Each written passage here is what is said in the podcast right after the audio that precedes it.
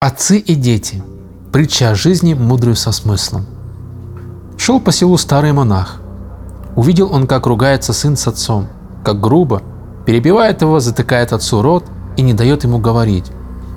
Обзывает его всячески, а под конец еще и замахнулся на него, и только горько вздохнул. Прошел дальше, а там дочь с матерью не ладят. Тоже ругаются мать на дочь, а та на нее, кричит, грубит. Еще горше вздохнул монах.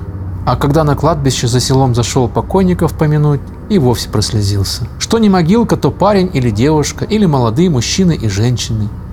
И все под крестом. Такие молодые, пожить толком еще не успели на белом свете. Но неудивительно было это монаху. Он ведь знал, что пятая Божья заповедь гласит «Чти отца твоего и матерь твою, да благо это будет и да, долголетен будущий на земли».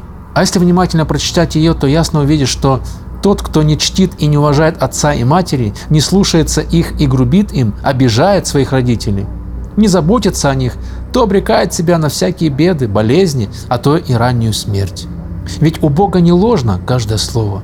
Как кто, а старый монах хорошо знал это и только имел сейчас лишний грустный повод убедиться в этом. Притча о мудрой рыбе и воде.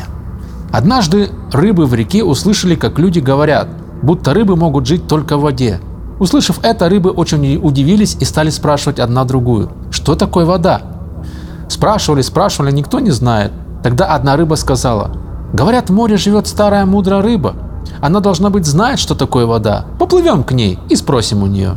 И вот поплыли рыбы в море, к тому месту, где жила мудрая рыба, и спросили ее, что такое вода.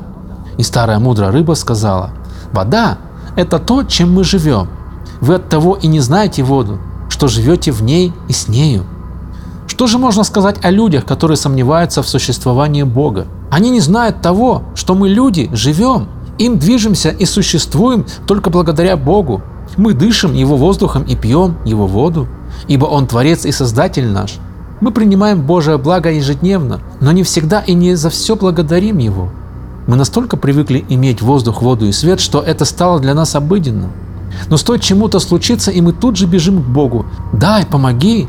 Сразу вспоминаем Его существование. Когда наши дети поступают неблагодарно, то нас это огорчает. А насколько же мы сами ежедневно огорчаем Господа своим безразличием к Нему? Всем пока, берегите себя.